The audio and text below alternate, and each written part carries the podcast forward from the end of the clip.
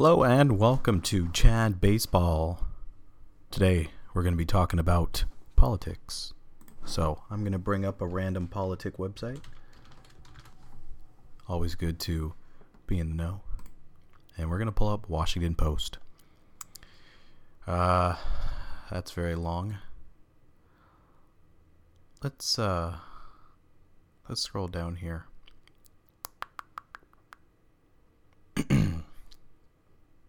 Gonna keep going down here.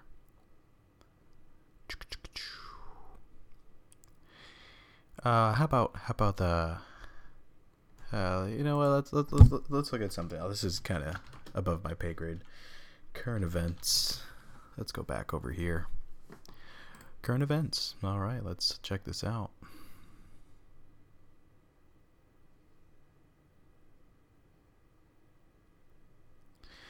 Okay, how about this one? This one's nice and fun for the whole family.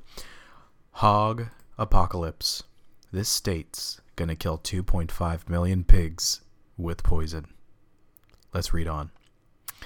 So, a, a southwestern state is facing a feral hog apocalypse that threatens agriculture, and now the state's agriculture commissioner thinks he has an answer poison. And this southwestern state, uh, if you want to take a guess at it, it's uh, the biggest state in the United States, and that's going to be Texas.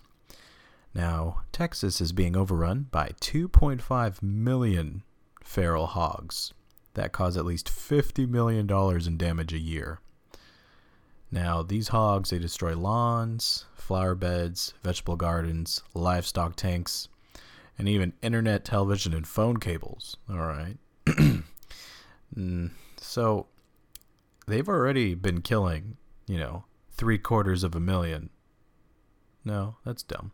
They've already been killing 750,000 hogs a year, and that's not even enough. Okay.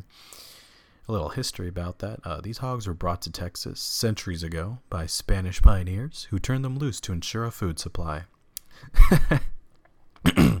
Looks like that was a bad idea. Ah, so the substance they're going to use is called warfarin. It acts as a blood thinner in humans, but it kills pigs. So uh, let's uh,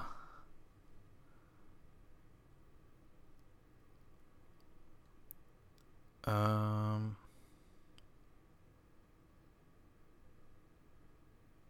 Okay, so interesting side effect.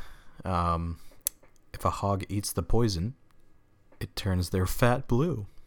so, uh, I, uh, I don't know. And other people, they, they eat the hogs. So I'm not sure if this is a good idea. Tune in next time to Chad Baseball.